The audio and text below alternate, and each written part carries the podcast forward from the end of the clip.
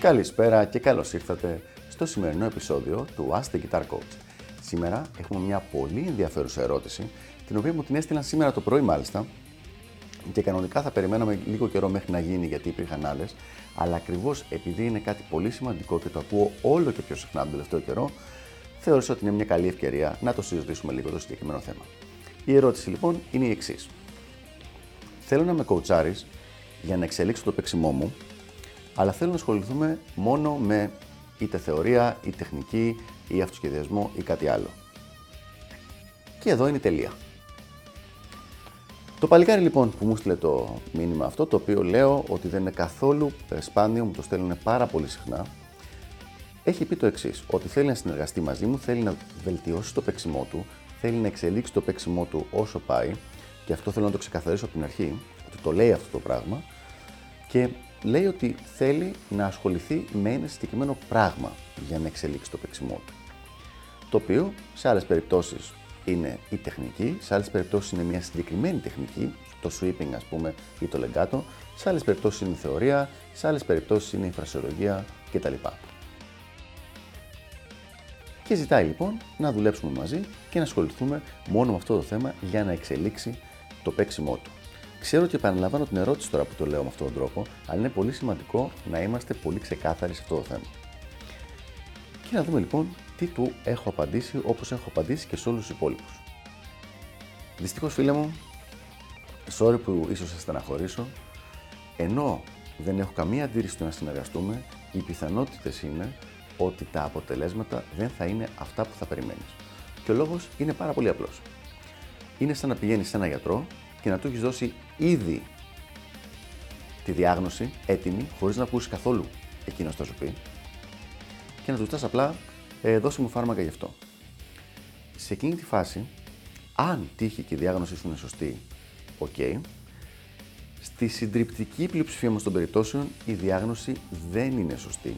Και μάλιστα, όχι απλά δεν είναι σωστή, είναι κάτι τελείως τελείως άσχετο. Έχουμε αναφερθεί σε προηγούμενο βίντεο για ανθρώπους που έχουν βασικά δομικά προβλήματα στο παίξιμό τους και νομίζουν ότι αυτό που τους λείπει είναι, ας πούμε, η ικανότητα διαβάσματος παρτιτούρας, όχι ταμπλατούρας, παρτιτούρας. Κάτι το οποίο είναι τελείως άσχετο μέχρι να φτάσει ο, ο κιθαρίστας σε αρκετά πιο εξελιγμένο επίπεδο. Οπότε λοιπόν, αν πας σε ένα γιατρό και του δώσεις έτοιμη τη διάγνωση, η οποία μπορεί να είναι λανθασμένη, και για μια λανθασμένη διάγνωση αυτό σου δώσει σωστή συνταγή γιατρού και τη συνταγή αυτή πας την εκτελέσεις εσύ κανονικά, τα αποτελέσματα δεν θα είναι τα προσδοκούμενα. Για ποιο λόγο, γιατί ήταν λάθος η διάγνωση. Όταν λοιπόν πηγαίνεις σε έναν coach και του λες: Θέλω να εξελίξω το, το παίξιμό μου γενικότερα, όλο το μου το παίξιμο, αλλά να ασχοληθώ με ένα πράγμα, είτε είναι θεωρία είτε είναι sweeping, εκείνη τη στιγμή παρακάμπτεις τελείως τον coach και του λες: Θέλω απλά να είσαι, δεν θέλω να είσαι ο γιατρός που έχει μάθει να είσαι, θέλω να είσαι απλά ο φαρμακοποιός που θα μου δώσει τα φάρμακα, το φαρμακείο. Αυτό λοιπόν δεν θα φέρει τα αποτελέσματα που θέλεις με πολύ απλά λόγια. Και να το εξηγήσουμε ακριβώς για ποιο λόγο θα συμβεί αυτό το πράγμα και για ποιο λόγο πολλοί κόσμος πέφτει σε αυτή την παγίδα που ίσως είναι και το πιο σημαντικό. Οποιοδήποτε θέμα στην κιθάρα, στο κιθαριστικό σου παίξιμο, μπορεί να πέφτει σε τρεις κατηγορίες. Η μία κατηγορία είναι αυτό που είναι λιμένο, που λέμε. Δηλαδή, το έχεις λύσει το πρόβλημα, έχεις μάθει αυτό που είναι να μάθεις. Αυτό δεν σημαίνει ότι δεν βελτιώνεσαι σε αυτό ακόμα, αλλά έχει λυθεί, ρε παιδί μου, δεν υπάρχει πρόβλημα, είναι στη διαδικασία του να εξελιχθεί. Η δεύτερη κατηγορία είναι αυτά που λέμε τα weak points. Είναι αυτά λοιπόν τα πράγματα τα οποία ο κιθαρίστας έχει καταλάβει ότι δεν είναι πολύ καλό σε αυτά και λέει πρέπει να το βελτιώσω αυτό το πραγματάκι. Αυτά είναι συνήθως τα οποία πηγαίνει και στον coach ή στο δάσκαλό του και του λέει: Θέλω να κάνω μαθήματα και να κάνω, ας πούμε, να βελτιώσω το sweeping μου ή να φτιάξω το tapping μου. Είναι δηλαδή τα προβλήματα τα οποία υπάρχουν και το ξέρεις ότι υπάρχουν. Έλαντε όμως που αυτό που πραγματικά κρατάει το παίξιμο σου πίσω δεν είναι τα weak points, αλλά είναι η τρίτη κατηγορία. Είναι τα blind spots, τα τυφλά σημεία. Τα τυφλά σημεία είναι προβλήματα τα οποία υπάρχουν και τα οποία δεν ξέρεις ότι υπάρχουν. Δώσω ένα πολύ απλό παράδειγμα. Α υποθέσουμε ότι προχωρώντας στον δρόμο πέφτει ε, ένα αμάξι σε μια λακκούβα και σε κάνει, σε λερώνει με λάσπες. Αυτό λοιπόν είναι έχεις ένα πρόβλημα εκείνη τη στιγμή, είναι λερωμένο τα ρούχα σου και το ξέρεις. Και αποφασίζεις εσύ τι θα κάνεις γι' αυτό. Θα γυρίσεις σπίτι να αλλάξεις ρούχα ή θα συνεχίσεις έτσι την ημέρα σου. Αυτό λοιπόν είναι ένα weak point, πρόβλημα που το ξέρεις. Το blind spot είναι αν είχε περάσει το ίδιο αμάξι, σε είχε πάλι βρέξει με λάσπες, αλλά εσύ όπως έτρεχες και προχωρούσες δεν το καταλάβαινες αυτό. Ήταν και στην πίσω μεριά, μπορεί να στην πλάτη, στο πίσω μέρος των ποδιών.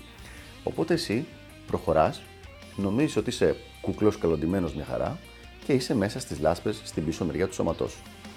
Και μάλιστα το πιο ενδιαφέρον της υπόθεσης είναι ότι όταν σε κοιτάει ο υπόλοιπος κόσμος και σε βλέπει και λέει, σε κοιτάει περίεργα, συνήθως επειδή εσύ δεν έχεις κάποιο σημείο αναφορά στο γιατί σε κοιτάνε έτσι, η αντίδραση είναι με ζηλεύουνε.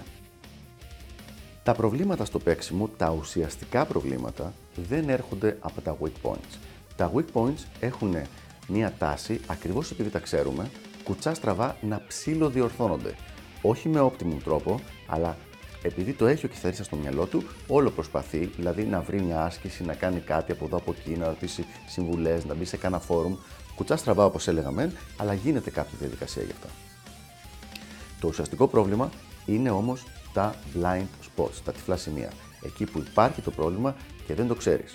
Και εκεί είναι που δεν γίνεται τίποτα αν δεν έχεις πάει σε κάποιον coach, ο οποίος να τα αναγνωρίσει, να σου τα πει, ώστε να μεταφερθούν από blind spots και να γίνουν πια weak points. Όταν πια αυτά λοιπόν έχουν γίνει weak points, μετά μπαίνουν στη διαδικασία των weak points, όπου είτε μόνος σου, είτε με τη βοήθεια του coach, που πρακτικά απλά θα γίνει πολύ πιο γρήγορα με τη βοήθεια του coach, αρχίζουν να διορθώνονται σιγά σιγά. Αλλά όσο παρα, παραμένουν blind spots, δεν γίνεται τίποτα γι' αυτά και μπορούν να περάσουν κυριολεκτικά, δεν το λέω υπερβολικά, δεκαετίες και να μην ξέρεις τι είναι αυτό που πάει στραβά με το παίξιμό σου. Αυτός λοιπόν είναι ο πρώτος λόγος. Πάμε και σε ένα δεύτερο, ο οποίος θεωρώ ότι είναι επίσης πολύ σημαντικός. Και είναι αυτό που λένε στα αγγλικά το ripple effect. Τι είναι λοιπόν αυτό το ripple effect; Το ripple effect είναι το εξής. Μία τεχνική την οποία μελετάς ή δεν μελετάς και βελτιώνεις ή δεν βελτιώνεις και την αφήνεις πίσω, η οποία έχει μεγάλο αποτέλεσμα στις υπόλοιπες τεχνικές. Θα χρησιμοποιήσω σαν παράδειγμα το θέμα του tapping. Το tapping έχει πάρα πολύ μεγάλη σχέση με το legato. Δηλαδή, ένα 70% του παίξήματος του tapping είναι το legato. Αν λοιπόν εσύ σ' αρέσει πάρα πολύ το tapping και πας στον καθηγητή και του πεις: Θέλω να μάθω tapping, αλλά δεν θέλω να ασχολούμαι με τίποτα άλλο, θέλω μόνο tapping, και ο άνθρωπος προσπαθήσει να σου δώσει ασκήσεις για tapping, αυτές θα παραμένουν πίσω, δηλαδή δεν θα βελτιώνεσαι με γρήγορους ρυθμούς επειδή έχεις παραμιλήσει τα επιμέρους χαρακτηριστικά του tapping, το οποίο είναι το legato. Και κάποια άλλα πράγματα, αλλά αυτή τη στιγμή ασχοληθούμε με το legato. Αν λοιπόν αντί για να λες, εγώ θέλω tapping, tapping, tapping, είχες αφήσει τον εκπαιδευμένο άνθρωπο να σου δώσει το πλήρες πακέτο της γνώσης που χρειάζεται για να εξελίξει αυτό το πράγμα, οπότε έκανες και κάποιες ασκήσεις για, για το legato και κάποιες ασκήσεις για το muting και διάφορα άλλα πράγματα, τα οποία είναι μέρη του tapping, σε αυτή την περίπτωση θα προχωρήσεις πολύ πολύ πιο γρήγορα. Άρα λοιπόν, καλό όταν πηγαίνουμε σε κάποιον coach, όπως και όταν πηγαίνουμε σε κάποιο γιατρό, να λες τι είναι αυτό που θες να πετύχεις και να τον αφήσεις μετά τον άνθρωπο να κάνει τη δουλειά του.